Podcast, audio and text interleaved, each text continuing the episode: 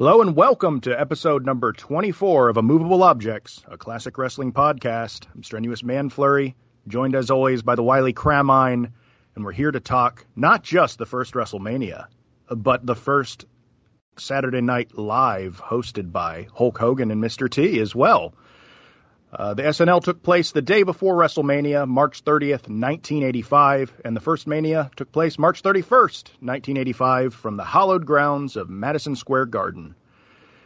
And before we get all into all of that, and we're only doing uh, half of Mania today, so SNL through to the Intercontinental title match at Mania, and then next week we'll be back to finish out WrestleMania and give our ever important awards before moving on to greener pastures and uh, more exciting content for us to consume. Of course, the content is always perfect for those listening to our show because it's the wonderful man Flurry and Cramine doing it. So before we jump into all of that, Cramine, just wanted to ask, Yeah. as a gestalt Sure. watching SNL and then Mania, if uh, if you were kicking around in 1985, which you were, but if you were Kicking is about all I was able to do at, at the time. But If- but yeah, fine. Go ahead. if you if you were uh, in charge of the household and had uh, monetary discretion, would that SNL have whet I your barely appetite? have that now, man. Would you Yeah, have uh, uh, would that SNL have whet your appetite enough for WWF programming to have purchased to have well not purchased but have, to have gone down to a closed circuit place and watched WrestleMania? I- mean, I guess it depends on how into Hogan and Mr. T I was, right?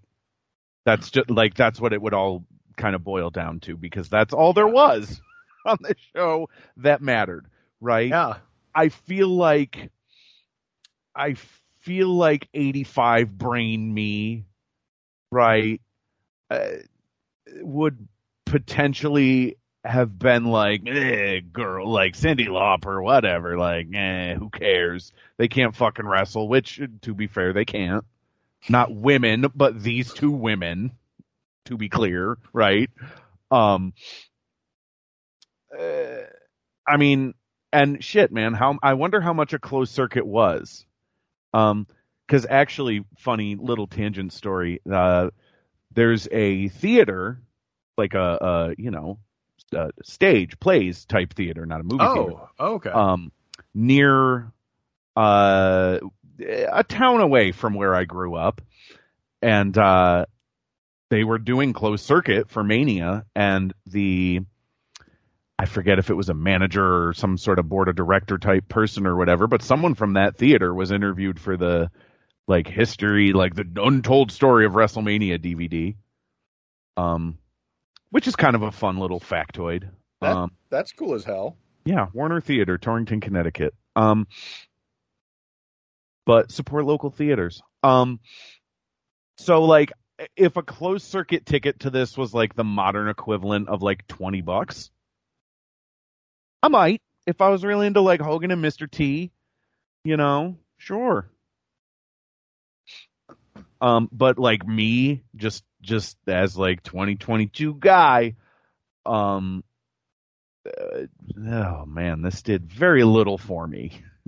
Not only, not to spoil things, not only was the SNL, which I watched all of, and you watched the P cut cut of it, so you only got half of it. the pea cut cock, The cut, you got only half the cut cock. the cock cut. Re- release the cock cut, Cramine. But God, where was I? SNL was really SNL. bad. Not only was it not funny, but what was this a thing? This was uh, Saturday Night Live at ten years old. Mhm. Um, and this was definitely during an embattled period where the I, I th- was Lorne out at this point. Lorne Michaels, I don't know. I have. who gives a fuck, right? I don't know the timeline of all that to be honest. But was I don't know if this was the case or not, but Hulk Hogan was in two sketches total, and there were nine sketches, and I feel like you know when I watched in like the the 90s to the 2000s. I felt like the, the guest host was in at least 75% of the sketches. I feel like they're in everything except Weekend Update and maybe the Cold Open. Yeah. Um, but um, how much of this sort of sketch comedy variety show did you want to be carried by Hulk Hogan? Uh, he would have been better than what we got. I I think.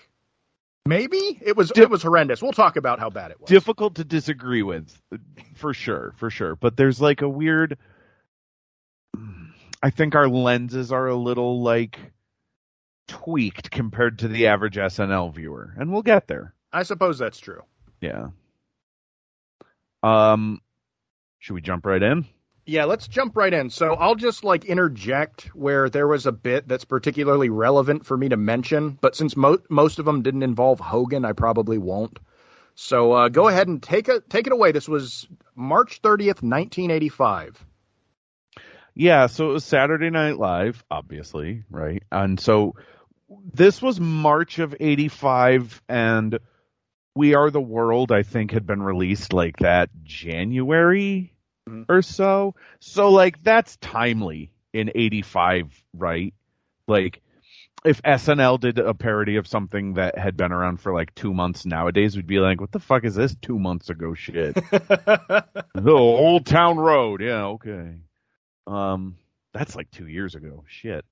Um, oh, I think it's but, longer than that. Uh, two and a half, three, whatever. Um, so they're doing like a We Are the World, you know, parody. And first they open with the like, and that was polka for Africa, which is like funny because haha polka, right? Nobody likes that. Um, which is dumb because polka rules. Um, and then they're like, well, you know, Prince didn't do the USA for Africa, the the We Are the World thing because he was busy bailing his bodyguards out of jail for like assault or whatever. And here's here's Prince's We Are the World parody. And they just they just smash cut to Billy Crystal in brown face. Which I did not like. No. At all. Yeah, not one bit. Not the most cringe moment of uh, of Billy Crystal's performance here, but not good. I don't mean in this sketch, I just mean in general. Right. Um, You're a um, big Billy Crystal fan, I hear. So I will. that's, I will. That's maybe a little stronger than. I like Billy. I think he's funny, but this was he didn't show any of that tonight. No, no, he did not. Uh, these were it was the two like sort of the two Ricky Mortons, the two main characters of, of, of the show are Billy Crystal and Martin Short. Um, more so than Hogan and Mr. T. They're in like every fucking sketch. Um, and I get why because they're. I think they're both talented, but these sketches are just awful. This writing is garbage. Nothing is funny, so on. But anyway, um, so the opening sketch is Prince doing a song called "I Am Also the World," which, like on paper, is really funny. But once it's like, no, we're gonna uh, have Billy Crystal and we're just gonna like put brown shit all over his face you know? And the jokes about bodyguards are like oh yeah i'm sure that's something people were talking about for a week you know in 1985 yeah back when the news cycle didn't didn't like totally recycle like every day right when when right. stuff existed in the cultural consciousness yeah imagine um, that and and so then like the joke of the sketch or the game of the sketch right to use an improv term um is like we get some like run-ins, right? Because the whole thing of We Are the World, if you don't, if you've never heard of it, it was this thing they did to basically raise money for Africa. I, I don't know. I'm sure it went to like a real thing, and I'm sure they raised a bunch of actual money. But it was basically just like, you know, a zillion pop singers, rock, rock singers, you know, celebrity, whatever's doing this song, right, to raise money for uh, uh, you know, third world quote unquote countries. You know what I mean? There was that Africa thing when it's like, like treat it. You know what I mean, right, man? Flurry? I do. Oh yeah, of yeah, like yeah. treating Africa as a country and just like we're doing good things for Africa, right? The the yeah. When it's like, well, there's like plenty of people in Africa who are doing just fine. Be more specific, right? That's like saying we're doing something for the Americas. you know? Uh, Regardless. So it's this, you know, this charity song, big super group star studded thing, right? And uh so they had a guy I couldn't quite make out as Bruce Springsteen. Um, because Bruce Springsteen famously like screams during "We Are the World" and it's very funny. Uh, we got Mar- Martin Short as Paul Simon, um, and Jim Belushi, I think, as Willie Nelson. And like as they come in, as each one comes in, like Hogan and Mr. T beats them up. Uh, one of them was Cyndi Lauper, which I thought was a, a striking conflict of interest, right? I mean, I I thought that was very strange. That uh, see nowadays Vince would be like, "Oh, there you can't do, can't make fun of Cyndi Lauper." I gave this cold open two stars, mostly for Martin Short being adorable as Paul Simon. it was really cute, and I love Paul Simon. And this was, I think, one of only two bits that Julia Louis Dreyfus was in. Uh, Mary Scheer was in a couple others, I I think. mean, Mary Gross. At that point, she was. That that's Mary Scheer, isn't it? Like I don't, I don't her, know. her name changed. I don't, know. I don't know the name Mary Scheer. She later on she was on Mad TV and she did like the voice of every uh, female character from like MXC. If you watched Most Extreme Elimination cha- uh, Challenge back in the day on Spike TV, the former Uh, home of TNA Impact Wrestling. These, I believe, are two different people. The Mary Gross I'm looking at is only ever Mary Gross. Well, then I'm wrong, Two different people. I will not accept any uh, criticism. That's fine. so then we go into the opening monologue where like Hogan cuts a Hogan promo about like well, you know, uh, uh, me and Mr. T, we've been kind of grumpy or whatever with these fans, and I'm like, not, not great, not what you want to be saying right now. I feel like, right? Um, but it's because they've been like dieting and training so hard, and all Mr. T has been eating is skinny little chickens, and all he's been drinking is grapefruit juice. And if the cast doesn't make us laugh tonight, Mr. T is going to beat everybody up. And then some guy starts heckling. And apparently they already did this gimmick on Letterman because Mr. T goes, It's that guy from the Letterman show. Which I feel is very like exposing the business, but whatever. It's the difference between late night TV and wrestling, I guess. um so, you know, there's like a dummy. They do the SNL thing, right, where someone's got to get thrown around or otherwise sort of manhandled, right? And they use a dummy, a really obvious looking dummy, and it's great, whatever. Um, and so he comes back on stage and he goes, "See, people, you know, this this wrestling stuff is real," which I just thought was great. Um, and he just kind of starts to cut a promo, but then he just kind of like runs out of steam or forgets his lines or something. And then Hogan just kind of has to be like, "Let's get on with the show." And then Mr. T is like, "Hey, let me beat up that guy again." I, I don't know. I'm used to having like weird Hulk Hogan shit on TV, right? Like as a wrestling viewer, I was watching this as a wrestling show. Yeah, that's yeah, like- that's that's what it was straight out of. Oh yeah, And that's right, but like how do I put this? Like I'm far enough removed from 85 SNL to be like is this like did people what did the your average SNL viewer in 1985 think of this? You know what I mean? yeah, that's like, a good it- question. It felt very normal to me. It felt very like, yeah, this is this is what that would be. You know, as opposed to when John Cena or The Rock host SNL and it's just like, hey, I'm a extremely charming celebrity who's, you know, whatever. Um I don't know. It was just interesting to see like wrestling shit on SNL. Um I gave the opening monologue a star and a half. Very generous. I agree. Very generous. well, they were out of their element, you know. I mean, yeah, it was it was like a, a slightly more comedy version of a Hulk promo, and you know, talking about Mr. T. We've got. We, I have to. I'm not going to settle another of your lawsuits if you beat another person up, T. right, right. How much money do I got to spend to keep you out of trouble, T? And that's you know that's funny. That is. It funny. is. It feels like a very Bobby Heenan line. Um. Yeah, but it's it's like freak. You know, wrestling kind of like a, treated like a freak show. Look at these of. fucking weirdos. Yeah. Yeah, they're violent. They can't help but be violent. But yeah, and it and it wasn't funny. You know, it's just that's the theme of the show, though. Uh, sketch number one was on my copy as well as yours. So yeah, that this man, oh man, this sure set the tone for the show. You want to take away the Martin Short uh, gaslighting segment? Oh, I had a. Oh, I had mine were in a different order. bizarre! I had an ad for Reagan jeans. I, didn't get that. Like you didn't see it, no, or it was that was Oh. not on. I because I uh, just so everyone knows, I watched a copy that was, I mean, seemed to be like recorded the day it was shown on NBC, like on a VHS or something. yeah. You you mailed to Dave. Yeah, wrote yeah. into the Observer. Strenuous Manflurry is looking for tapes of old SNL episodes. Yep, and then he went out in his shed and he said, "I got just the thing for you, kid. Send Yep. it over to me."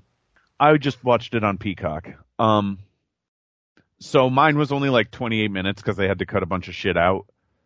Um, but I got this ad for Reagan jeans, which is probably just like, ah, let's put in a commercial parody from that season to pad out the episode. You know what I mean? Oh, so that it I doesn't, get it. so that it doesn't show up as like, you know, 19 minutes or whatever. So I got an ad for Reagan jeans, and they have actual footage of Ronald Reagan like signing a bunch of bills or whatever, and just being Ronald Reagan, whatever. Uh, and then it said Reagan jeans guaranteed to voluntarily shrink by five percent, but still as baggy as ever, which I assume was like a stab at Reaganomics of some sort.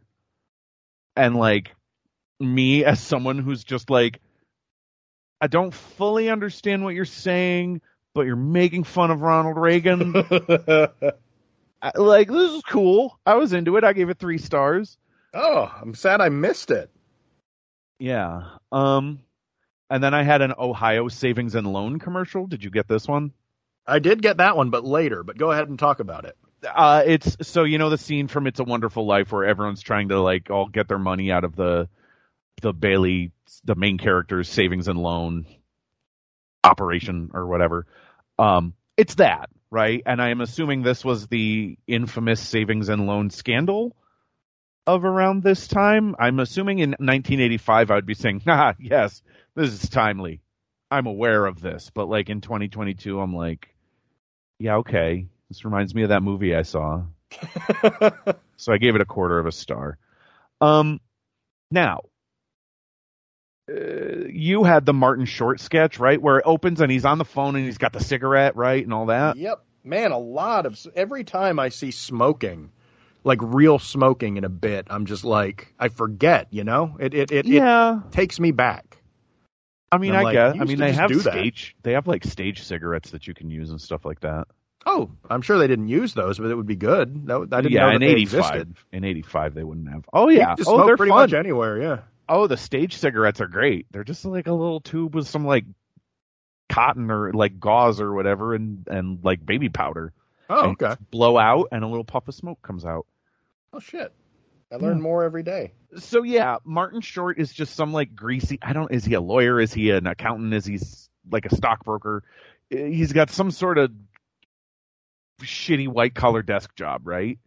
Mhm. And basically, the whole thing of the sketch is like okay the main thrust of the story is that it comes out oh you're having an affair with my wife. I'm jim belushi and you're having an affair with my wife right? And all along in the sketch he's basically whenever someone asks him something or confronts him with anything he basically says what? No why would you say that? That's ridiculous. Oh well you know i have this proof right here in my hand. Oh well of course you do. How could i not have blah blah blah you know just that very like icky fucking like it is gaslighting but I, I don't know quite what what name to give it you know what i mean it's sort of like there's a much better um Jon Lovitz character, the pathological liar. Mm-hmm. Yes. Where where right where he'll just be like, oh yeah, my first date in high school was with uh, Marilyn Monroe, yeah, stuff like that, right? Mm-hmm. That's that was maybe more John Mulaney than Jon Lovitz the voice I just did, but whatever. Um, um, that's a that's a fun character. This is very like this is very like I want Jim Belushi of all people. Like I'm rooting for Jim Belushi to punch this guy. You know what I mean? Imagine yes. like what a, and it's not a like you know, both as a wrestling fan and as a sketch comedy fan, I'm like Martin Short is doing the work of being a heel. But like how do you even write that? How do you imagine this, you know? Yeah, and why what what's the joke? What, why, what right. where does the comedy come from? Like this guy is a total scum and it's funny to watch Martin Short play that, but what is like he's doing the Stephanie McMahon thing where he's like, I'm gonna be the worst fucking person you've ever met. Yeah. And no one's gonna ever do anything bad to me. Like Yeah, and and especially just in a world where it's like uh, people are just saying COVID's not real. Well, yes, it is. Look at how many fucking people are dying or whatever. Well, no, but that's fake. You know, like th- this was fucking unpleasant to watch. Yeah, on on that level certainly as well. Yeah. And the fact that it wasn't funny and the fact that it like most bits on this show is just a continual rephrasing of the concept of the bit over and over and that's oh. not what a joke is. Yeah, well you can do it if you escalate it in different right. ways. And the escalation of this sketch, right, is is the uh, you know whatever. Oh, I'm I'm doing it to like uh, maybe I'm just like a sleazy in my business dealings. Oh, okay. And then in comes the woman who's like, oh, whatever, uh, drama, girl drama, relationship drama. And he's like, what are you talking about? No, I'm not this, I'm not that. And then the husband comes in like the story escalates, but the humor never does. He's doing the exact same shit. Same exact joke, yeah, every right, time. Right, right, right, right. Um, so thumbs down, thumbs down. Bad writing, extremely bad writing. Um, yeah, and the the segment just ends with the husband and wife going, you know, okay, we'll I reconcile. Yeah, and then well, he, right, yeah. The the the punchline of the sketch is basically like the the husband and wife like reuniting over what a scum fuck the Martin Short character is, which is like cool.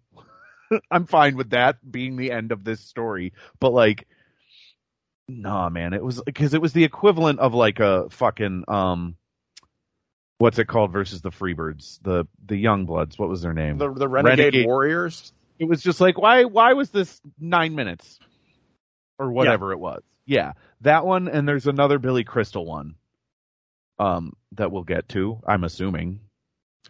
Uh, probably because whatever one it was was Talk too long. one. Oh God, yeah. Let's okay, let's we'll just move there. on. That oh my God. I gave the I gave this fucking weird gaslight sketch two and a quarter stars. That's absurd. Uh, one and a quarter. What, what Martin is the Short, one and a quarter? Oh, okay. Martin, okay. right? good performing goes a long way and and you know it's that thing of like oh you know yes my win loss percentage is no that's i'm not trying to do a baseball analogy fuck he did his best to turn shit into gold he was having a match with a with a broomstick here to use to use a wrestling term you know what i mean i do uh, yeah uh, so so I give him credit for that, but this sucked shit. Um. So what was next on yours? All right. Well, so that was my open. Then the next one was the Crystal Lake camp sketch, which I don't think you got. The what? Camp, Sorry, the what sketch? It was it was a it was Camp Crystal Lake. So the, it was like a Friday the Thirteenth thing. The entire joke was that a guy was like trying to convince some kid's parents to send him to uh, Camp Crystal Lake. And the kid was like, wait, from like Friday the 13th? And again, this is one of those things where the premise sounds funny, but then the joke is just the continual rephrasing of the of, of what the premise is. So then the guy's like, "Oh, oh, you know, no, no, nothing's wrong." And here's some pictures. And he's like, "Hey, that's a guy's head, like in the movie Friday the 13th." Right. And then Hulk Hogan shows up as Jason, and they cut away. He doesn't oh, even say. that sounds cool. It was a good ending, but that was it. It Oh. was. It, it was. It was like I was watching this and just wondering, will there be a joke? Will You there know- actually be a joke? but you've got me thinking. This is this is you know. So they cast like they tried to do horror movies with Kane. I think in the Rob Zombie Halloween movies, uh, some wrestler guy was playing Michael Myers in that. Was it Tyler Mane? It was Tyler Mane. It was Tyler Mane. Okay, It was So, one like- half of the Land of the Giants. right, right, right, right, right. Um, and I'm cool with that, but I feel like, what if, what if it was just Hulk Hogan? What if the horror movie was literally just like not like Hulk Hogan as as like like rip your guts out McGillicuddy or whatever the the new horror villain, but if it was just Hulk Hogan I would love as that. the killer. Yeah, like you know, what are you gonna do? He's gonna fucking run wild on you. oh man. These walls were yellow. Now they're red, brother. I could get behind that. Yeah, let's, make it happen. Wait, I well, could beat that now. premise into the ground for eighty to eighty-five minutes. But you see, it would be that you could actually do something because it's like inherently silly.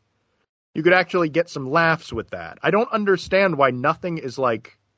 There's no sense of whimsy and there's no sense of like it's It not feels- esoteric.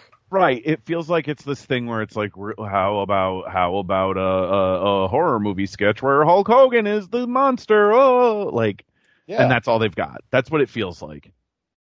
Yep. Legit. That is what it feels like. What was next on yours? Um, so the Martin Short sketch was the last thing before the curtain call for me. So then I had the Joe Franklin show. Oh God. which was Billy Chris. So it's Billy Crystal doing a talk show sketch. I assume this was a recurring thing, and it's a very uh, sort of exaggerated version of Billy Crystal, right? It's a very like, oh, Jewish this and Jewish that, and uh, you know, very over the top sort of stuff. And it's Billy Crystal, so it's like whatever. Um, his guests are a ventriloquist. uh, Well, I can't remember their names, but whatever. Yeah. Um, and I can't remember who played the ventriloquist. Was it Christopher Guest? I can't even remember who the I cast. think I think it might have been Christopher Guest. I'm not 100 percent sure. My brain is kind of picturing Christopher Guest. Um, shoot Liberace, just like actual Liberace in the in the center chair.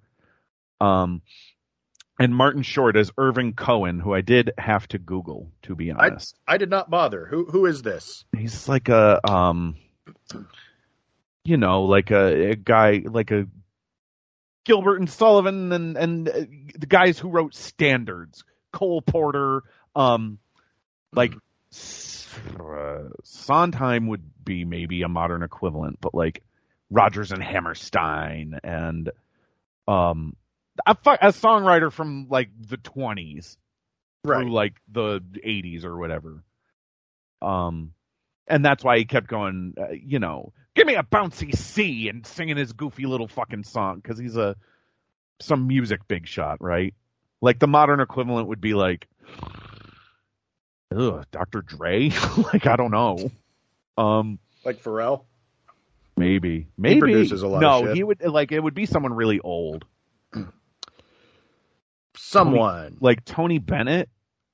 Yeah, he's an old guy. Yeah, someone He's- like that. Anyway, He's famous. Yeah, my my notes read, "Boy, this is unfunny." Um, and the performers are just like do it, you know, they're playing their parts well, right? But like, what are these jokes? They're very 1985 jokes. Um, and the sketch drags on forever, and I don't understand why any of these people are laughing at it, even if an electric sign is telling them to. and then the the guy and his puppet sing a song and Liberace is enjoying it and I thought that part was really good. so um the sketch sucked ass, but I gave Liberace uh gets both a Blassie nod and a Tenta nod for for his performance in this sketch. He did great, but one star otherwise. Yeah, I hated this sketch. This was It my least it- favorite sketch. I wish I wish I had a timestamp for it. It had to be 45 minutes long. It was miserable. It was it was longer. It felt longer than in fact the Freebirds versus the Renegade Warriors. Ooh, It felt like it was. I don't know, man. I don't know if it was, but it felt longer. It was close. it was it was brutal. Uh, next, I had the Roddy Piper Bob Orton promo. Did you get this? I got that at the end of the show. Yes. Okay, so mine came right after this this talk show sketch, and it's just Piper cutting like a pretty money heel promo, but it's weird because they're like laughing on top of it. Mm-hmm. Um, so that part was weird, but now it kind of turns the like, was this weird to SNL fans thing on its ear, right? Because I'm not used to wrestling with a laugh track, but I'm kind of into it. You know what I mean? Yeah. Um, and then they cut back to T and Piper or um T and Hogan in the studio, and Mr. T is saying, "Oh, WrestleMania sold out. Get your closed circuit tickets and fuck, fuck Roddy Piper, fuck Bob Orton, and fuck Paul Orndorff." And Hogan basically does like, "Yeah, what he said," and it was perfect. I gave it four stars. Made me want to watch WrestleMania.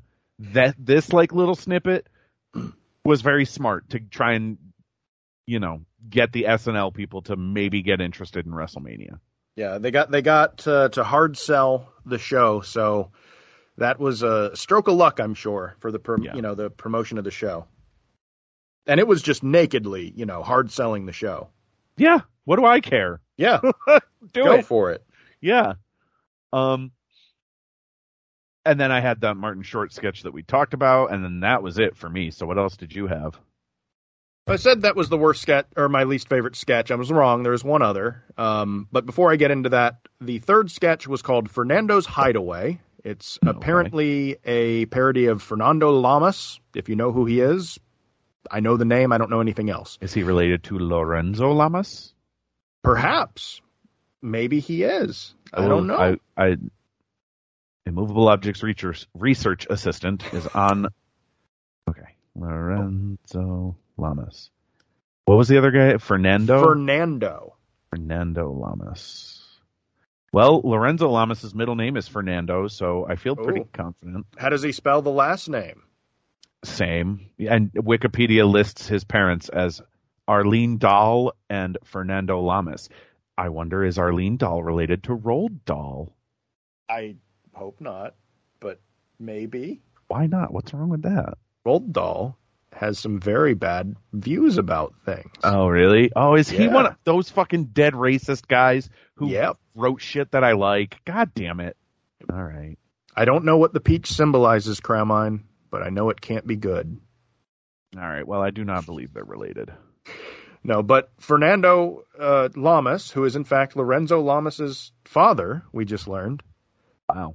Um, this is Billy Crystal getting to do yet another incredibly long, unfunny talk show bit. But his ge- his guests are Hulk Hogan and Mr. T, who he asks silly questions and then they respond like tough guys. But then So it's like Tuesday Night Titans. I guess so, yeah. Yeah. But then Hulk Hogan breaks character and starts cracking up. And uh, oh, he corpsed. he corpsed, and that was actually funny. That was my That one genuine laugh this entire show. Was because yeah, I was laughing with him for you know cracking up laughing. Fourth sketch was a long segment that was about sexual assault in prison, and it was done for laughs. That was my least favorite sketch. And then as we go down the line, there That- was an go ahead. Like what? Well, whatever. Never mind. Yeah, better left unsaid. Yeah. I was about to be like, elaborate on that, and then I was like, no, you don't need to. I can kind of picture it.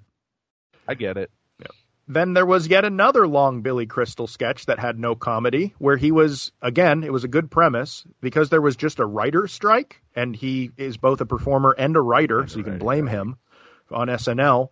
He went back to be a substitute teacher at a tough inner city school, and the way that he attempted to like stand and deliver to the kids was by doing like stand up comedy, which is like the funniest concept, but none of it was funny, and then it just kept going for about an hour. And it wasn't like Like it wasn't the equivalent of if we were doing this sketch today, it would be like, you know, uh, hello, fellow children kind of thing, right? Right. Like a, like a, oh, let me do the TikTok dances and I'm funny Mhm. like whoever kids think is funny. It was just like bad. It was just like poorly written, like what's Yes. the deal with airline food type shit. That sort of thing. Yeah. Yeah. Yeah. Well- that sort of. No, who was who was playing the teacher? Billy Crystal. Billy Crystal. Okay. Yeah. Everything's just coming up Billy on this show. I mean, do that on a on a scale of you've seen the Key and Peele substitute teacher sketch, right? I've not actually seen that. No. Oh, it's so good. It's so so. Never mind. I was gonna say like if that's a ten, right? Just for to make the numbers easier, right? How would that rate? But if you've never seen it, you can't really say. Plus, I'm sorry to say, I only rate things on a five star scale, Cram. I under- can't- I understand can't break that. that. I understand and I admire that. Um, the Key and Peele sketch. Key and Peele are very funny. Yes, yes, I've watched a bit, and it's very funny. Yeah. Um, The only other two things: one, Sure. a brief sketch with the Belushi, where he's Fisherman Bob, and he says, "You can catch fish with toxic waste."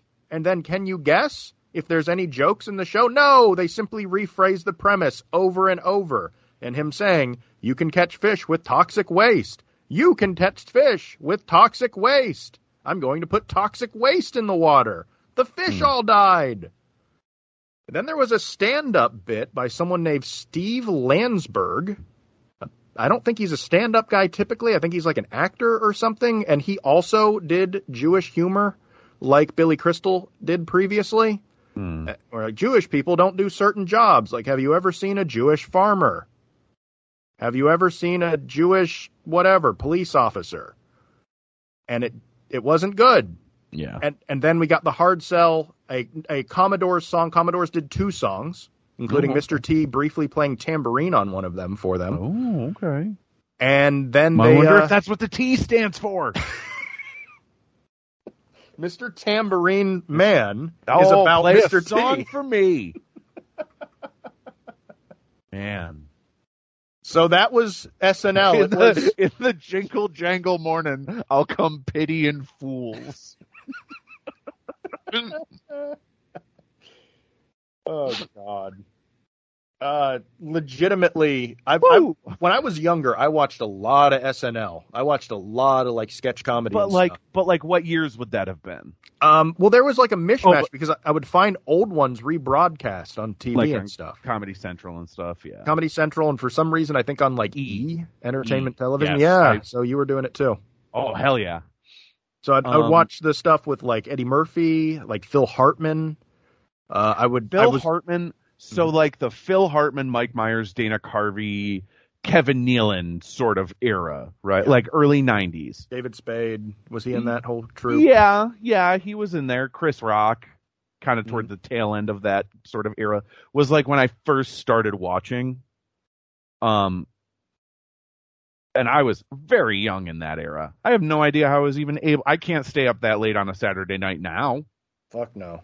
You know, not for this fucking show that they're putting on lately. Anyway, um. uh, so obviously this is an era I'm not really familiar with. I'm familiar with these performers, you know, because I've seen Martin Short and Billy Crystal and a zillion things, and I sort of know Jim Belushi by reputation. You know, Yep. Joaquin Belushi, What?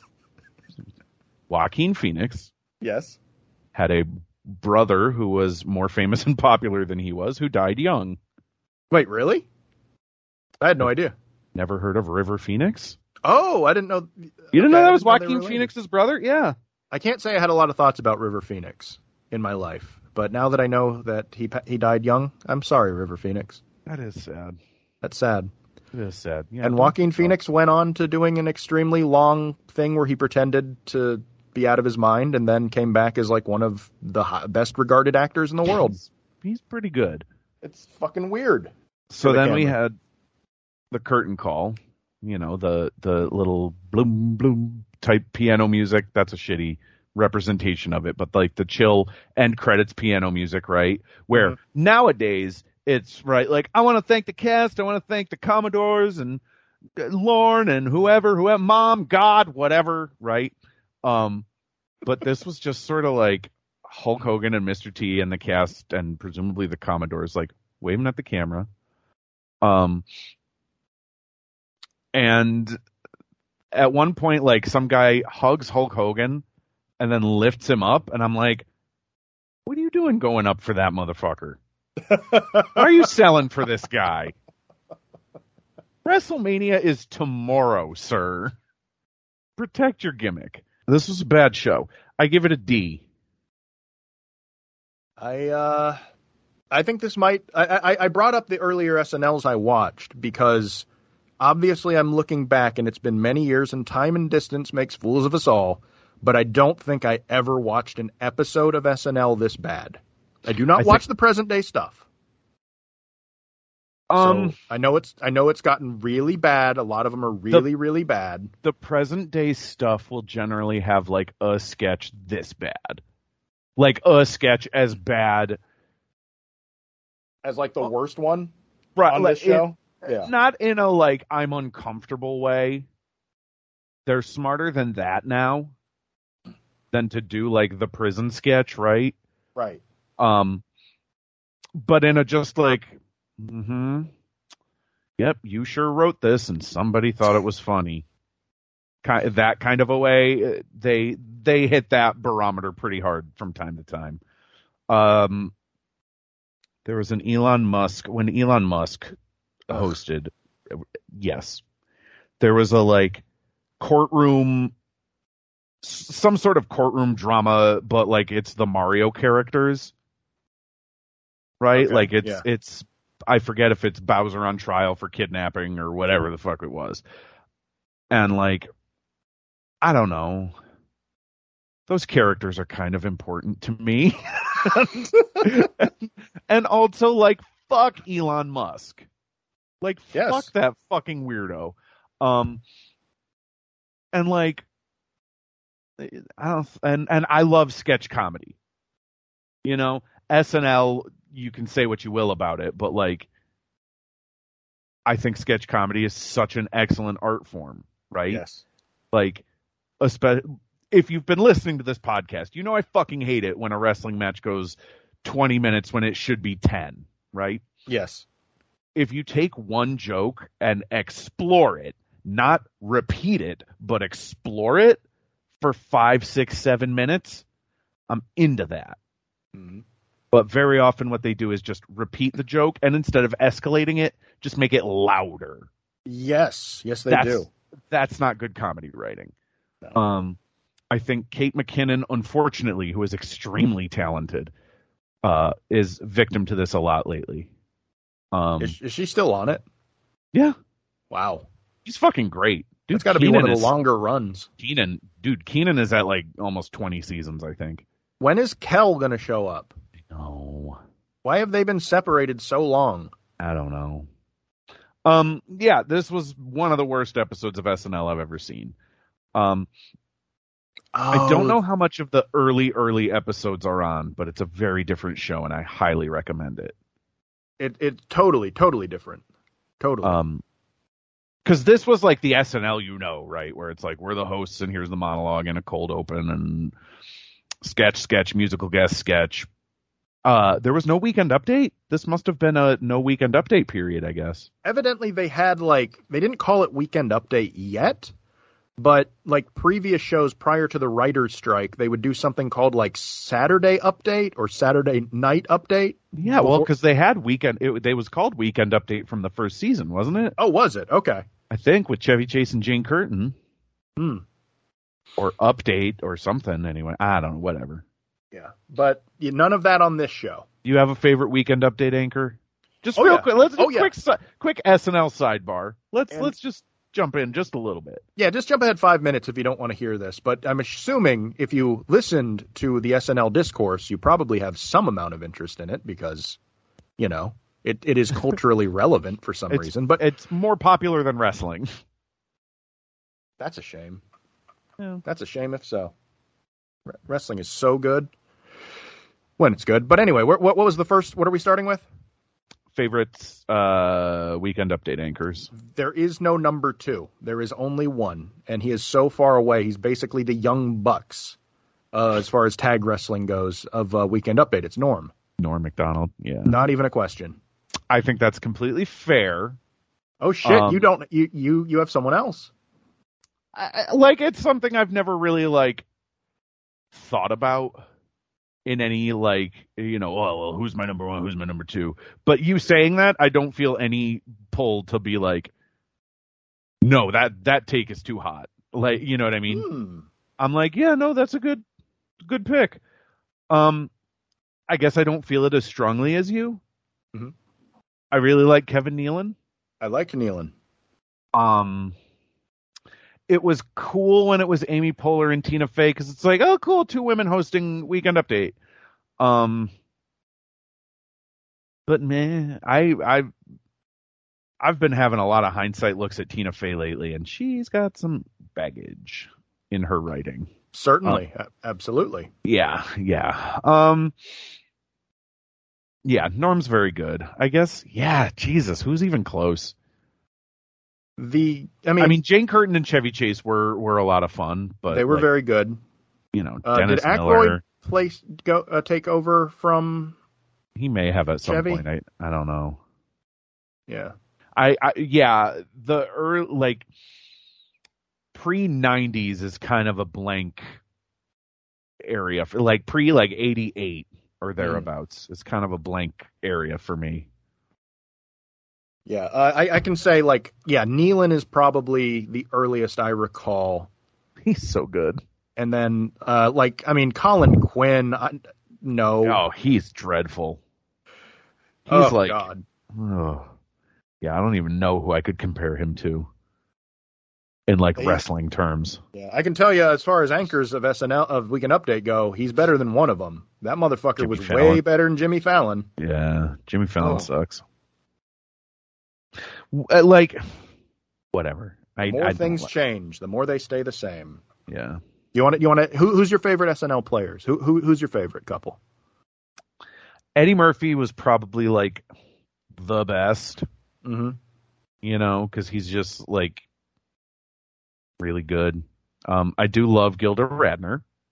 Mm, yes. Um, if you're asking me, like, like Wayne and Garth are just like my favorite characters ever. you know what I mean? I just love them. They're just the best. Um, Yeah. What is your favorite bit? Your favorite like so Wayne and Garth are your favorite like act, but do you have like a favorite bit? from like in the Wayne's World like subcategory. I, I just meant in mean? all Like- of all of SNL history, like your favorite s- one sketch. oh, like a single sketch that is the funniest sketch. Like, uh, like I don't know. I've watched David S. Pumpkins like a hundred fucking times. Um, Rare gem. Yeah, that one pretty is pretty good. A rare gem fav- from like the more modern era. Yeah. Yeah. My my favorite uh, actor in SNL. It was time and a place. I was younger uh, when I was watching this stuff. You know, when he got big, but it was Will Ferrell for me. he's great. And uh, my favorite bit might be the uh, when he would do Goulet.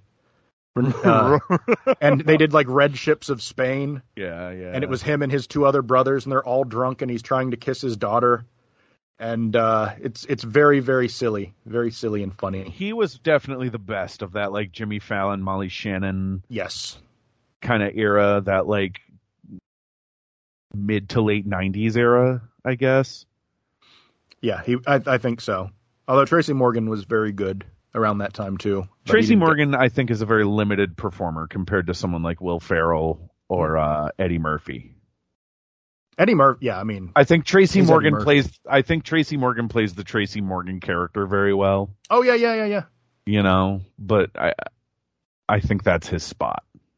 Um, I think the cast of the show has been very good for the last ten years or so. hmm Um, because there was a period of time when I was like, oh fuck, they lost Jason Sudeikis, they lost Will Forte, they lost um, oh who uh, Fred Armisen, like all in the span of a couple of years. But then they brought on people who were still really fucking good, Yeah, you know. So thumbs up. Um, the writing is just garbage. That's the problem. The sketches aren't funny. Yeah. you know. half the time. That's kind of a that yeah, they're kind of half, in, I don't know. In so many ways they really are. Uh, well, and I was going to say no no offense intended to the people listening, but I would imagine most people listening to this don't need to be treated with kid gloves about the current state of WWE. But SNL really is like the sketch comedy version of WWE in that it's big, it's existed forever, it has that like you know cultural cachet, and it's awful almost all of the time. Uh, I have awards Oh, For for SNL. episode of SNL. Yes. Okay. Uh, most valuable goes to Martin Short. Tried to tried to, oh, you know, buy buy ten dollars worth of food with four dollars in his pocket. You know, he's doing doing a lot with a little. Um, I gave most Virgil to Ronald Reagan because fuck him, he had eight years and, you know, um, you ever see those graphs where, and granted, these are graphs I saw on the internet, but um, those graphs where it's like uh, uh, productivity versus income, uh, wage stagnation, all just every like economic factor possible, Mhm. right? Graphed, and it shows the moment they all start trending Yes. downward horribly is Yep. is when Reagan becomes president. I sure have, and they are absolutely true. Yeah, yeah, real piece of shit that guy. Big piece of shit. Um, Mary Tyler Moore Award. I gave it to the Commodores. The Why Am I Here? Yeah, the the What Am I Doing Here award because Dude, I watched didn't the- see them. I watched the whole show, and to me, the What Am I Doing Here? Hulk Hogan and Mr. T. It's close. Because they were It's in close. two bits. One Yeah. bit, actually. But I know exactly why they were there. right, right, right, right. Because Yeah. like they're they got to cut their promo and it was good. it probably helped. It Honestly, was the best part of the fucking helped. show. Yes, was Hulk was. Hogan's promo. So I feel like that has to disqualify him from the Mary Tyler Moore Award. Um, I, I, you, you're right. yeah. You're right. Um, I gave the the Blassie and the and the Earthquake cutest award to Liberace. Um, I I had no Vladimir. I had no most Vladimir. All those, uh, all those singing celebrities who got choked out by Hulk Hogan and uh, Mr. T, even though they weren't real. Yeah, I guess. Um, Maybe it was Liberace also. I regrettably had to give the Mushimoki award to Mr. T because he kind of just flubbed the opening monologue a little bit. But what are you gonna do? Um, He did have a Lex Flexor. That was cool. yes, he did. Yes, he he had did. a Lex Flexor the entire show. He was just doing these. like Linus with his blanket.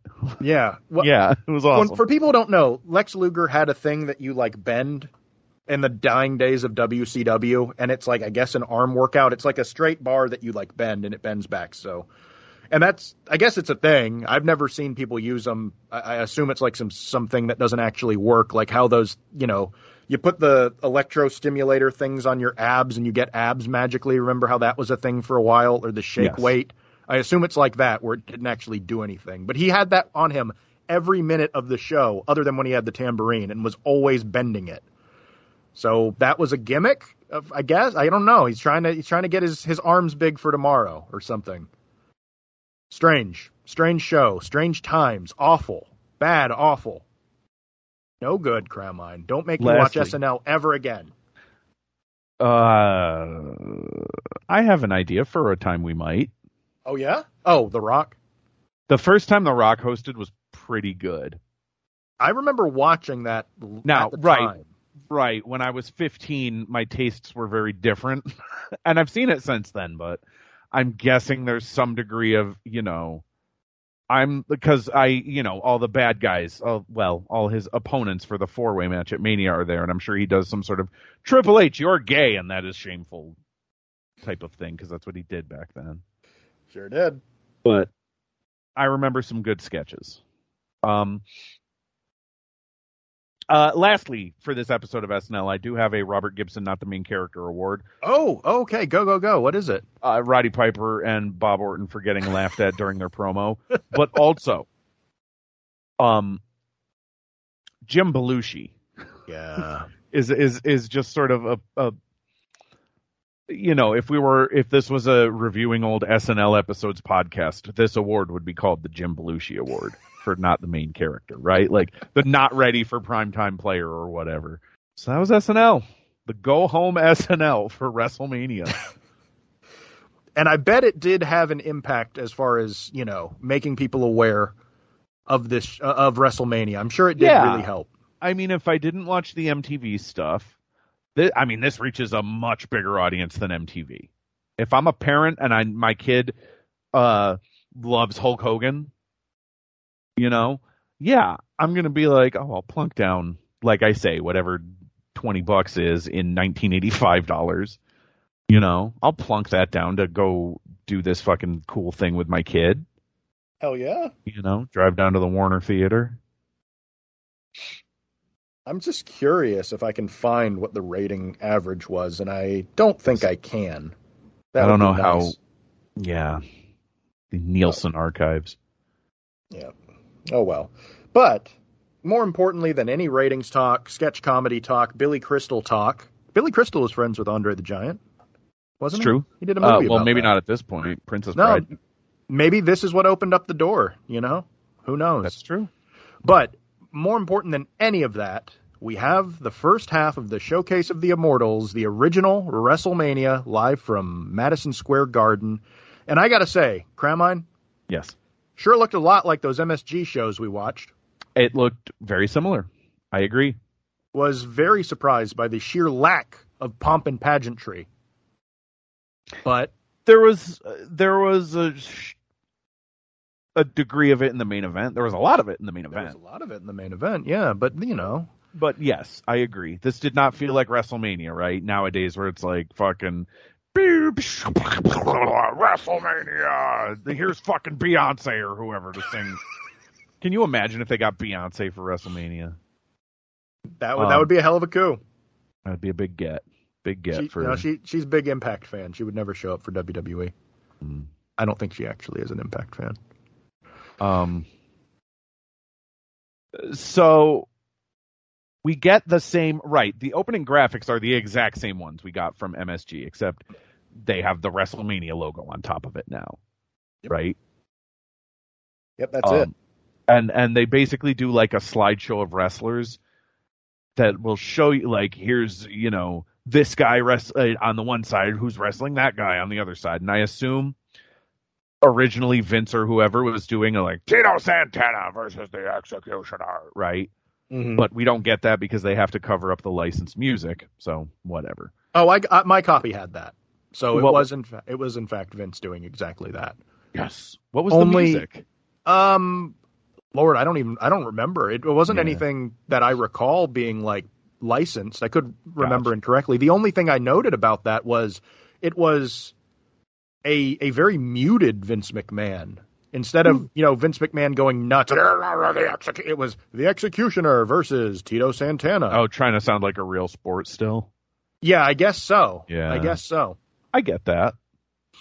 but it was weird. It was it was a little weird. I'm, I'm used to his like screaming banshee like uh, Saturday night's main event previews where he just screams and screams and screams.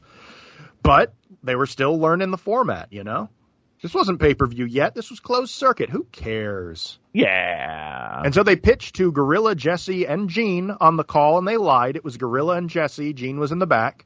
Gene was not Uh, on the call. ho, ho, ho, ho. No, Gene was in the ring to open the show.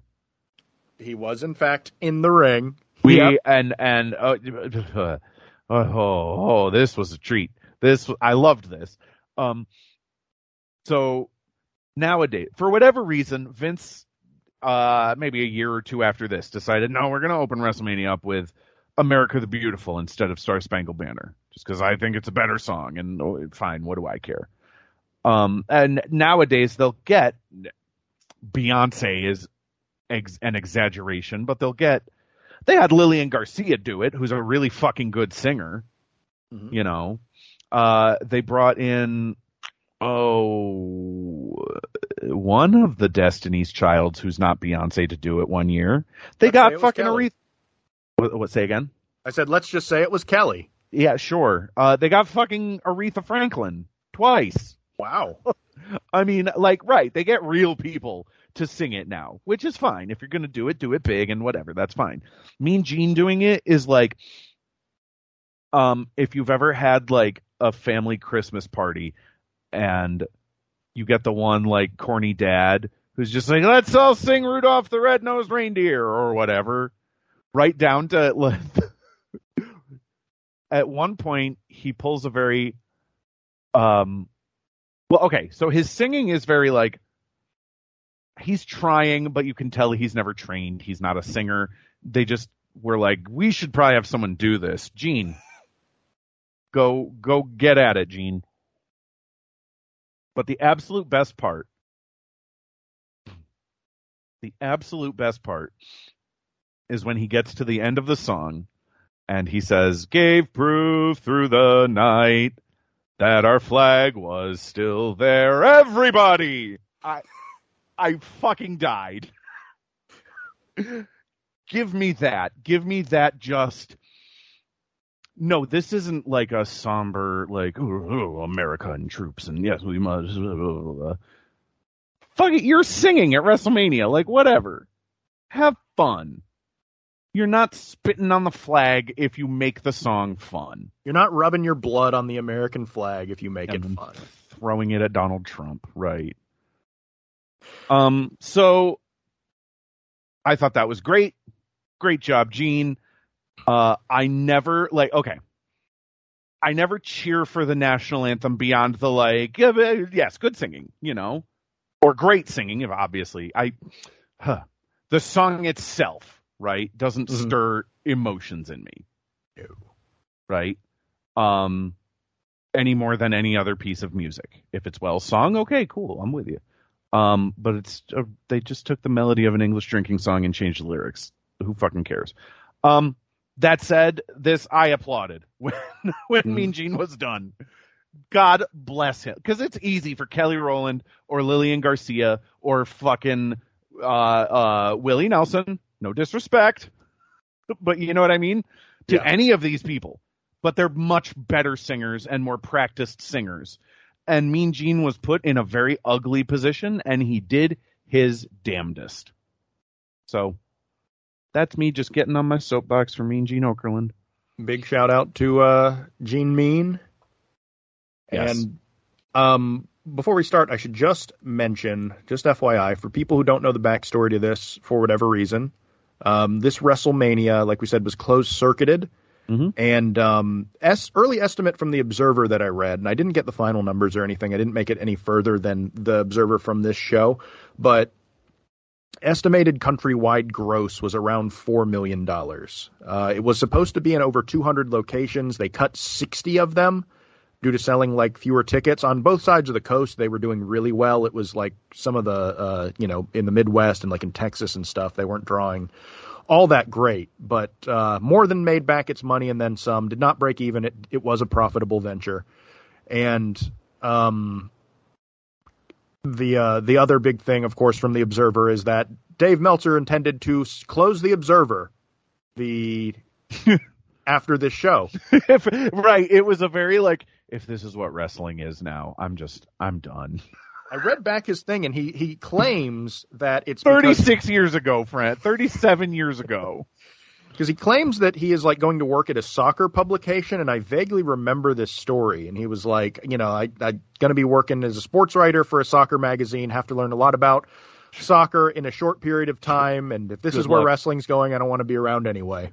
Good luck buying a gold boat with your fucking soccer magazine money. Yeah, right. And then I think like the magazine, like very shortly after, Folded? Went out of business, yeah. and then he was just like, "Well, got my dick in my hand, might as well, might, might as well jack it." I don't know, but uh, yeah, I just wanted to point that out. That's the only news bits I really have from here. Although I do know who the the masked executioner was in the first match. As do I, but we're not even there yet. No, we've got more. We got we got Lord Alfred Hayes at his mushy moky best. um, he's all over. So the rhythm of this show, right, is Gorilla and Jesse will say, "Well, coming up next, we got so and so versus so and so," and then Lord Al will be like, "Coming up next, we've got so and so versus so and so," and then Mean Gene will be like, "Here I am backstage with babyface so and so." And here I am backstage with heel so and so. And then the match starts, Yeah, right? B- like, you got how many matches were there? Nine. nine. So you got nine of those on this show. That's what it. And every, if someone was a big star, they got to cut a promo after the match too. Yep. You know what I mean? If they won a title or defended a title or whatever. Yeah, the Hayes Um, stuff was so superfluous, and I have no idea. I can't figure out why they did it. Yeah. And Because- well, I mean, yeah. because he did such a bang up job with it, clearly. um, I mean, it's fu- he's fucking incredible on this show. He's, I am so into his just everything he says is wrong. now I his love- tux. We got to talk Blassie. I do Oh. think he is extraordinarily well dressed for the evening. Uh, it's like a banana color sort of. Like, remember the suit everyone made fun of Obama for wearing? Like, he wore a tan suit one time, and people were like, that's fucking weird for a president to do that. Oh, right, right. Yeah, no, I do remember this outrage. Yes. It was sort of that color, but like a paler, maybe sort of, eh, I don't know, whatever. But it was, it was a very sort of pastel yellowish, brownish sort of color. Mm-hmm. um, with like a weird sort of vest, and I don't know. I didn't take deep notes on it, but he looked great. Um, and then Mean Gene is backstage with Tito Santana, who cuts a shitty promo, and then the Executioner, who's just a fucking mushy mokey disaster. um, and then we get the match. Uh, it's a lot of headlocks, and the bad guy starts winning, and then the good guy fires up, knocks the executioner out of the ring, hits him with a flying forearm, does a figure four, gets a submission win. Um, that that's all there was to it. I gave it a star and three quarters. Um, nowadays, they open WrestleMania with like a hot, exciting match, right, to like get the crowd hyped up, Right, exactly. and I think that's what they thought they were doing here Well, because like this is a very subdued Tito Santana, right? Like this is not the Tito Santana who has a four star match with Mr. Perfect. This is not the Tito Santana who has these like miracle matches with these fucking lugs at the later WrestleManias. You know, he's This not is- that yet. No. right? And he's wrestling fucking Playboy Buddy Rose. I thought know. for a seven-minute match, it was uh, it was fun. It was it was okay. There was nothing wrong with it, I guess. when uh when masked executioner buddy rose who um man you know i i didn't figure out who it was until i looked it up because he was just so lithe you know he was you know He moved good. he, he moved good and and you know he's what people remember him for on the main stage is like the blowaway diet sketches Yeah. when he is like pushing you know 350 well i mean gorilla would say 400 but pushing 350 or so and Blowaway diet may come up on our next season too. Actually, now that I think about it. oh excellent okay. We'll preview that next episode, though. but they he did a he did a bit where the masked executioner put Tito's leg on the rope and you know does the drops the leg on it. And then he goes to do it again but Tito pushes him on the butt and he takes a great head over heels bump like out to the floor and lands perfectly in a chair in a sitting position. And I loved that. That Yeah. was great um, and then the end, like he submits, the ref calls for the bell, calls for the bell, calls for the bell, has to go through the rope, stick his head through, and scream, ring the bell, ring the bell, ring the bell, ring the bell. Still doesn't. Goes back in the ring, starts waving his hands and says, ring the bell, ring the bell. And finally, finally, they uh, they get it done. And that's why we need Liberace later. Because this guy, the usual bell ringer at Madison Square Garden, who rings the bell 800 times, could not be bothered to ring the bell, I guess. He was busy. He was he was busy thinking about all the, how he's going to ring the bell a hundred times. Yeah. But it was a fine it was a fine enough match. Not yeah, this is not a modern opener of WrestleMania. Oh my goodness! What's up? it's the return of Guess the Dave. Yes, I actually have the ratings. Oh my God! Okay. Ooh, I don't have the main event ratings because it got cut off, but I have everything else. I believe Dave never rated the main event. That would make sense. I believe he didn't even deign to to rate it. That would make sense. But- Um, What did he na- what did he rate this little match? two stars. He gave it two and a half. Wow. Okay. It actually did not go seven. It went five. My mistake. I- I yeah, did- I mean, I guess that's fair. Two and a half. two and a half is fair. Maybe I'm being stingy. I don't know. Whatever. I don't know. Two and a half. I mean, I maybe part of it is just I know Tito Santana is so much better than this. yeah. Eventually, yeah. To be fair, Playboy Buddy Rose is too. Yeah. And then Lord Alfred Hayes introduces the next match and refers to SD Jones as a great star. And then we get Mean Gene with the pre-tape promos, and SD Jones cuts, I thought, a perfectly fine promo, a great promo. And then King Kong Bundy does one about like, hey, you know, SD Jones, you think about my avalanche and then me laying you out for a five count because that was his gimmick right? He would make the ref count to five to be like, look at how bad I beat this motherfucker up, right? Uh, and I thought this was great. This little one-two pre-tape promo thing. Yep. I thought it was totally fine. Yep. I think as a formula for a show, it's really dumb. You know? Oh, yeah. Um, to- but but what are you gonna do? Um. And then, right as they're in the ring and Fink is doing the announcing, he announces Bundy at whatever three sixty Four, 458. or yeah, 458, and then Gorilla's like, no, no, no, no, he's got to be over that 500 pound mark. You should have seen my grin when Gorilla did that Gorilla thing that I love so much. Classic. Oh God, he's gotta be. He's close to 500. God, I love Gorilla. So SD Jones like runs off the ropes immediately into a bear hug. Bundy splashes him in the corner, and then comes off the turnbuckle and splashes him on the mat for the pin. They did not do a five count; they only They did, a three not. count. But whatever, I don't care. This was great. I gave it four stars. That's a new uh, WrestleMania record. You know, nine seconds is all that took. Yeah, yeah. Oh, you're all over it when he underestimates the guy's weight. but when a 20 second match is nine seconds, all of a sudden you're like fucking just Joe Cool about it. Fuck, dude. I um, I, I mean, I was looking at the cage match thing, and it said 25, and Dave, of course, says 25. But I was like, let me actually time it, and I looked at, I looked at my, you know, from when the bell rings to when it ends, 25. It's a 25 second 25 match. seconds. Yeah. You know, and they even Gorilla even says like, I think the previous record was 23 seconds. Wow, a new record. And I'm like, you could have, you could have done 21. You could have said 20, 19. I would have believed 20 seconds. Yeah, yeah. There you Yeah. go. I know what nine seconds feels like. you know? I feel like if you had a stopwatch and I had to count nine seconds in my head, I would probably get there within like a second in either direction. You know? hmm But when you're trying to tell me that not, you're like Martin Short, man. Don't fucking gaslight me into thinking that this match was nine seconds long. And if you're going to do that, make the match actually nine seconds. Just have him literally just splash him and pin him. Yeah, that fine. Yeah. That's totally fine. But whatever. Whatever. And then Mean Gene is backstage with Matt Bourne, and he's like, Ricky Steamboat is a great athlete. He's in great condition, but he's he's too nice. That's the one weakness that he has that I don't. I'm going to beat him up. And then Ricky Steamboat is like, I'm I'm learning how to be mean, buddy. Don't you worry. Check me out. I'm here to learn the meanness. The meanness, yeah, that you say I don't. And I just have to again mention briefly. Uh, I don't remember what Al Hayes said b- before this, other than referring to Ricky Steamboat as a great up and coming star or a great young star.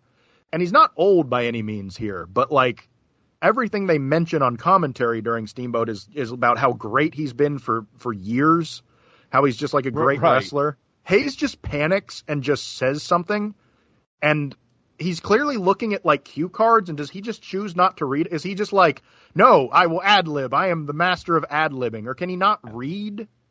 I wonder what the deal is there.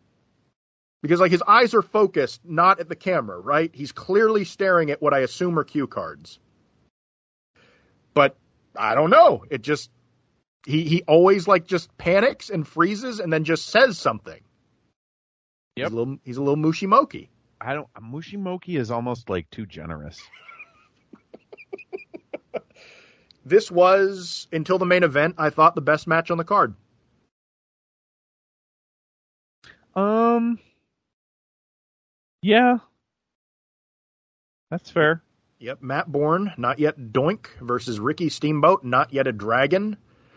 And um, Bourne was actually he he brought it here. He had a he had a good night, and uh, Steamboat is one of the best ever. So, I mean, I could go through all the spots that I like that I wrote down, but um, Ste- here's the one thing to take away from this: Steamboat has like the Ricky Morton quality of when he does a headlock.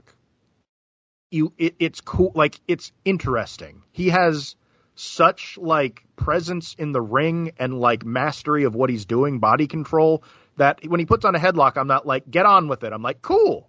And when he Yeah, flipped, yes. when he flipped out of the belly to back suplex and landed on his feet, like the the gasp from the crowd, from this 1985 crowd, just really made me smile. Because they probably hadn't seen that in Madison Square Garden, at least not for a while. So that was pretty cool.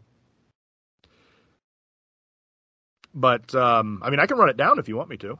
No, I mean, there's not a ton to say. Uh, okay.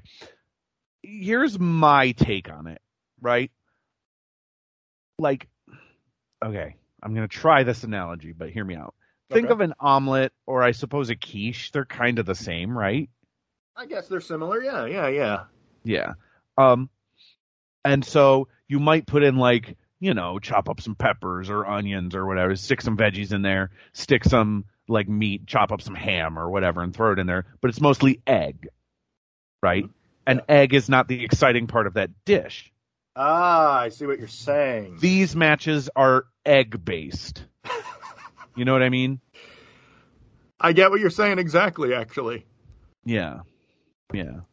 It's like a I- I- slushy like a slushy where you've sucked out all the the like purple juice and it's just Mm. like ice chips now. see, I thought this was going to be like a tortured Meltzer analogy, but actually, this makes sense. Oh good. So uh, I appreciate that. I thought you were going to do one of his weird, like tortured football, not quite getting it analogies that he, you know, just gets away from him. But no, that actually makes sense. Oh good. Um Matt Bourne does a belly to belly suplex, which Gorilla calls a gut wrench. That was good. Um and then he does a like he gets punched and he does a flare flop where I swear to God Oh. he smashed his entire face onto that canvas. yeah, he did a half turn and then did a fucking header. It looked awesome, but it probably hurt. it looked like it sucked. And Yeah. then uh, Gorilla calls a swinging neck, neck breaker a reverse neck breaker, That's right. and we get an external occipital protuberance reference. Yes, couple, we do. Couple of Gorilla classics right in a row. Um, and then Steamboat hits a crossbody off the top for the pin. This wasn't bad, but it also wasn't much. I gave it two and three quarters of a star. Um, well, we didn't do the Meltzer rating on the last two, so rate Oh, the uh, the big King Kong Bundy Did match. he rate it dud? I believe he yes he gave it. Although I'll rate it a dud, it probably would have been worse if it had lasted longer. Right. Like, what you got against squashes, Dave? Chill. Unclench, Dave. Um, Yep. And Ricky versus Bourne, uh, like three. three and one quarter. All right, yeah, that's fine. Yeah. Uh, my uh, I. My, the thing that actually stuck with me, other than the two things I mentioned previously, was that Gorilla Monsoon in this match, and in fact for the rest of the show, referred to every chop simply as a knife edge chop, not a reverse knife edge. I was like, what the fuck? I have no. I can't. Did did someone yell at him for I don't calling? know. I don't know. Or maybe maybe Hmm. Jesse like ribbed. I don't know. But R- Jesse also referred to a chin lock as a reverse chin lock. So that clearly is a thing that it was called at this point. It wasn't just Gorilla. Yeah. Uh, so I get. I'm assuming the front chancery was like just called a face lock then, which it is. I mean that is, It is. what it's called. So that's that, the name of the move. Yeah. that's fine. the correct name of the move. But when is the correct name of the move? How many moves are called drivers that are bombs, bombs that are drivers, slams that are suplexes, and suplexes that are slams? Yeah, that know, was very it's poetic. Thank you. It's very Thank you. rhythmic and sort of yeah. That was good. And I just I just came language. right off the dome Very doing good. doing dome. But uh, yeah, that that flare flop, that turnaround flare flop, that That was the ugly cool. bump of the night. Yep. Yeah. Gorilla also mentioned that Steamboat flew 15 feet across the ring for the crossbody, so that's very impressive. That is a long pretty- jump. I is think that might be a record. Yeah. um, and then Lord Al says the next match. I love Lord Al. the next match brings two great stars together. Together, the pompous and powerful Brutus Beefcake and David Sammartino, The David. David. Receive, receiver of no adjectives. um, he's. Uh, this is where my notes read. Lord Al is on some boom goes the dynamite bullshit this evening. He he's very, very, very like I don't know. Well, you see, the powerful superstars. Brutus Beefcake, like he's just very deer in the headlights, very um, very uh uh uh. This is my first ever science presentation, like uh, just a rough watch, rough watch for Lord Al on this evening. Um, and every evening. well, he but this was worse than I think I've ever seen. This this might be. I mean, Because- it's just because of the sheer quantity. What were they asking of him? Read the fucking cue cards. No, I can do this one. The Right. the the wonderful, the very powerful, the David esque David Sammartino. He's doing his best. He just got Oh. nothing. Man, what a precious little baby. I love him.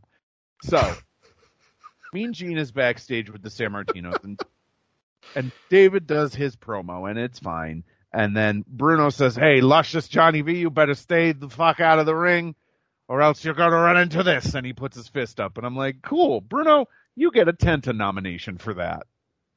Just let, like, fucking go be Popeye. I love it. Yeah, he gets that for that and for his his comfortable and uh, affordable sweater that he was his- wearing. Yes, his dad sweater. Wonderful. his his retired dad sweater. And may I uh, run down the beefcake and lushy, luscious Johnny Valiant promo? Please I- do because I have no fucking words. So Johnny Valiant, I won't, I didn't write everything down. I, I wrote down what confused me the most. But Johnny Valiant is doing a pretty bad promo. He loses himself a little bit, but he gets back on track. And then Gene puts the microphone in Beefcake's face, and Beefcake makes a farting noise into the mic. Valiant stands there and then goes, "He's not. Uh, he. I won't You're let this man to talk." I do the talking for you. That was weird. I I have no idea what the fuck was going on here. Uh, Did we have? Did we watch? Va- Valiant was not an active wrestler at this point, right? Like we didn't watch him on any of the shows during this run. No, I don't. I don't know that so. I've ever watched him wrestle, but I hope it was better than his managing. I will well- say I've definitely seen the Boogie Woogie Man, um, Jimmy Valiant wrestle. I have seen Jimmy Valiant, yes, indeed, Fun. but never his apparent brother. Shoot, you know, storyline brother, Luscious John, Luscious Johnny Valiant, or Luscious John, as everyone else seemed to call him. Very odd. But hmm. then we got the match of the night, didn't we? Beefcake. Can you imagine Tony Garea versus Beefcake or Sammartino would be better, but these two against each other. Bellomo versus David Sammartino. Bruno Well, versus Bellomo's- Johnny Valiant. Bellomo's a baby face, so they're not going to do that. No, they would never. Um, so, um, yeah, before the match starts, the managers play to the crowd forever. Um, and Beefcake is doing some good healing here. You can tell he's watching Ric Flair.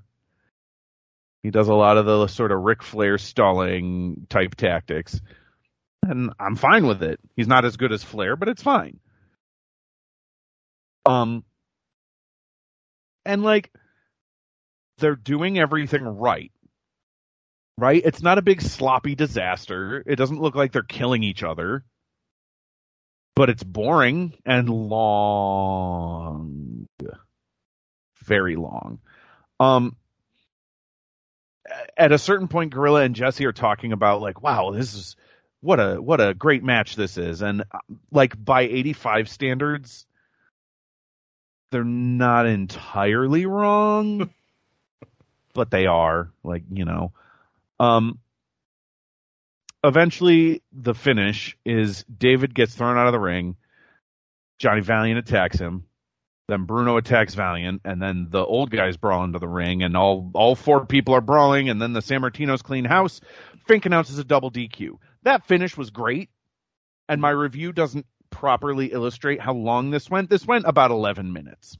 Yeah, almost twelve. Yeah. This so okay, so almost twelve minutes for a double DQ finish. Yep. Now, I didn't even mind that it was a double DQ finish, to be honest. What? Who cares?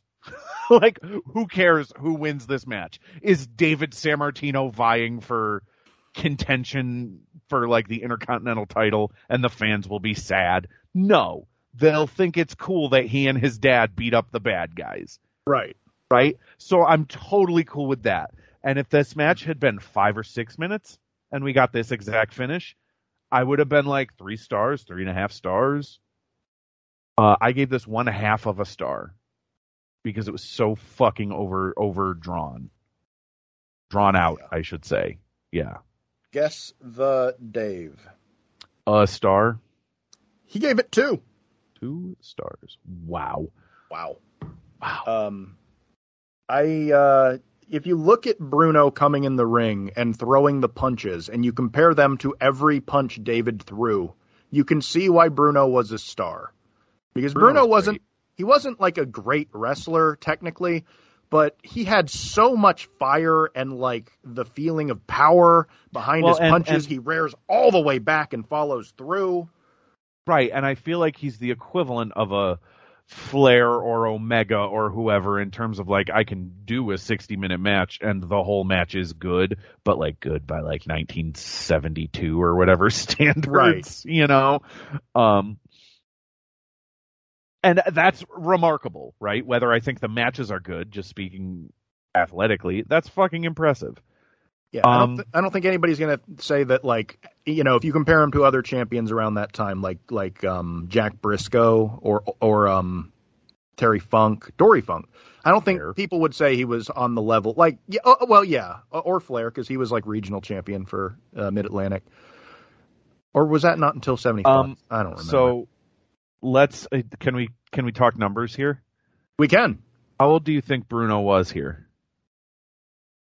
Oh, he feels like he was fifty. He's 49. Oh, okay, so I was close. Very good guess, yeah. Um I think he looks fucking fabulous for 49. Yeah. I think he looks like they talk later in the show about um Muhammad Ali looks like he could go 12 rounds without breaking a sweat, which is Yeah, like not the case, but it's a very kind thing to say. yeah. You know, I, I I get it. I get it. Um Bruno actually looks like he could do a match and like come out the other side and cut a hell of a promo without needing to catch his breath. You know, Bruno looked great. For I mean for 49 in 1985. Yeah. How many other wrestlers from the 70s looked that healthy? That's a great, great question. Not You know? many. Yeah. And he would And go I- on to have more matches. Bruno, right. And Bruno is like famously sort of, you know, he didn't like party or do drugs or anything like that. You know, so he, t- he took good care of himself and good for him. Yeah, legitimately. You know, shout outs to Bruno. He doesn't like the cursing, Dave, on the on the wrestling shows anymore. Oh, I got, I got good news for you though, Cramine. If you want to see Bruno and his fail son team together against Brutus Beefcake and Johnny Valiant, you can do so on uh, the next WWF on MSG Network show from No, no. 1985. Nope, nope, nope. We are done. I am I am done watching 1985 WWF. Uh, then Lord Al through just a thick sheen of sweat introduces JYD versus Greg Valentine, and they do it. They both do a generic promo by their own standards. You know. Yep. Uh, then we get the match for the Intercontinental title: Greg Valentine with Jimmy Hart versus the Junkyard Dog. Howard Main Finkel of our mentions program. what's oh yes, the main event of this episode. Yes. That's right. Uh, Howard Finkel mentions that there's a one hour time limit. We can we can only dream. Um, old icy belt, kind of cool looking. Mhm. I thought this was a cool looking belt. So this feels like the first match on the card that's like, oh yeah, these two people are stars. You know, of of certainly a certain degree. It's not like the crowd's going bonkers for JYD, um, because they're in New York. If they were in, you know, Georgia, the Carolinas, whatever, different story. Um, they stall, stall, uh, and then JYD knocks Greg Valentine down, and he does some of those crawling headbutts that we all love so much. um, how that never won best wrestling maneuver in the Observer is beyond me. Hey, did um was JYD the first person to have entrance music? Maybe your your copy wouldn't have had this. As But- we all know, Michael Hayes invented entrance music. Right. Yeah. So there there Um, was there was no gorgeous George once upon a time. Not that he was actually the first, but No, I have no idea. I no, have he idea. he entered to another one bites the dust. Then- really. I guess they yeah, I mean of, of course they wouldn't have clearance for that to show it. No, it, Peacock it was um. Oh, what's the song he sang on? I, it was either the wrestling album or Pile Driver. okay. Was it Pile Driver? No, Koko Ware sang Pile Driver. Yeah, yeah, Koko Ware. Where was he? Oh, it was Grab Them Cakes. Grab them cakes. Grab Them Cakes. That's right. That's a great name. Oh, JYD. Um.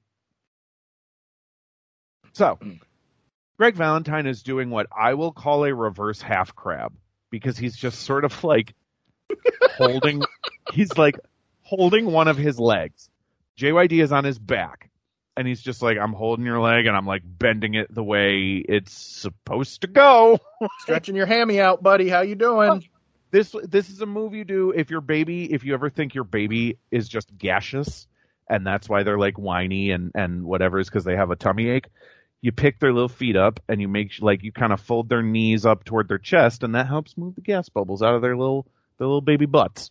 There's a little parenting tip for you all of you out there. Um that's what he was doing with one of greg valentine's legs. And it was a reverse half crab. And what a tortured name for a move that is, and Gorilla didn't even land on it. So like, what the fuck, dude? Uh, there's some chicanery with Jimmy Hart, and then Greg Valentine pins JYD with his feet on the ropes. But then Tito Santana comes out, for- of all people, What to the tell fuck? the referee yeah. to tell the referee what happened. Uh, looking very sharp for his job interview at Target, um, or so or- not or the like, best dressed. or like, all right, so you're staying over at your friend's house and it's like Saturday night and listen, your friend's family goes to church on Sunday morning and you got to bring church clothes and just here. it was it was like that. So Tito Santana comes out and tells the referee, "Oh, he had his feet on the ropes. That's you're not supposed to do that." And the ref is like, "Oh, thank you." He just like restarts the match. So then the finish is the ref restarts the match and counts Greg Valentine out. So why didn't they just let the evil pinfall stand and then we're all mad at Greg Valentine? Like I get okay, I get that the heels win the next match. Oh spoiler, whatever. Um and so they didn't want to jam pack the show with like heel victory, but they didn't want to take the title off Greg Valentine. That's fine. Should have just let the pinfall stand. Yeah, odd choice. Because Otherwise, it's like, why is Tito Santana running your fucking show? You know, And it's one of those like logic things too, where how does it make sense that you uh, the babyface can come out with absolutely no proof and just say, "Hey, here's what happened," and the ref just goes, "Okay." right? No replay, nothing, and no one helps. No one helps anyone else. It's just, I guess, that Tito and JYD are just buds. I guess so. You, Best you buds. do that for him. Bestie buds. It's very weird. It's a very, weird thing. And I guess the answer is Greg Valentine and Tito Santana work a program together for the next couple of months. There you go. The uh my favorite bit again uh in his in his promo, Greg the Hammer Valentine said he dropped about 9 pounds. Gorilla Monsoon informs us he lost between 12 and 14. Hell yeah. Uh, I just I love that so much, and of course our boy Greg Valentine did a timber bump just for me and you. Timber boom down on his down falls frontward. It was not quite a Flair flop. It was just a, I don't really want to take a bump here, and uh, I love him. Also, uh, when Hart gets bumped, when Jimmy Hart gets bumped, Mhm. uh, Greg Valentine goes to the floor and picks him up like a child and is like holding him like really concerned as like Hart sells being knocked out, like has one arm behind him. He almost looks like he fainted or something. It's a great visual. I, I, I you know, I just love, I love people uh, uh, supporting one another, helping out, taking That is care. good. That's good shit. So uh, yeah, this match did not go very long and it wasn't good. Yeah.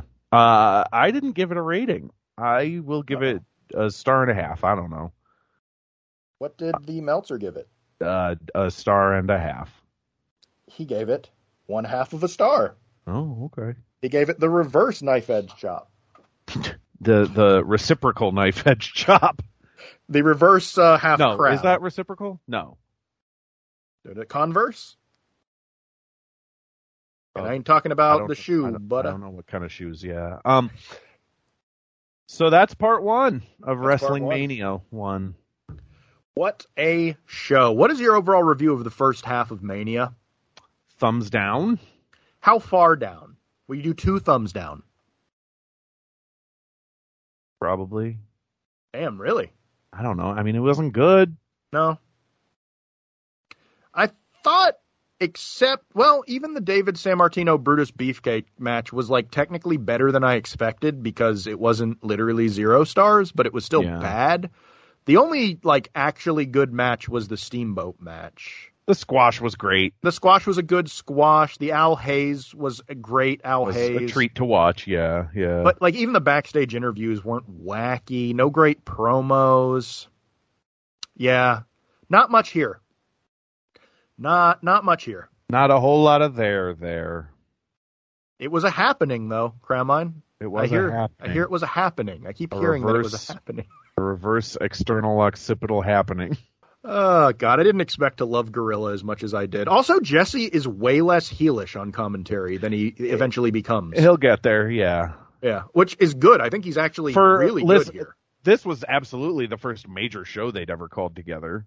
Yeah, I, I and all things it. considered, I think they did just fine. They gelled right off the bat. Yeah. So that was uh, part one. We'll be back next week with part two. Uh, hope you'll join us for that for the big main event: Hulk Hogan and uh, Mr. T against Piper and and uh, Orndorff. That's Paul, not Pornall. Yes. It's uh, going to be a great show as usual. So join us then. Anything else to say before we get out of here, Cramine? Nah.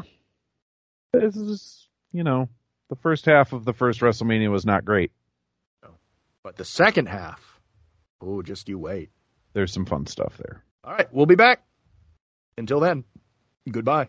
Bye.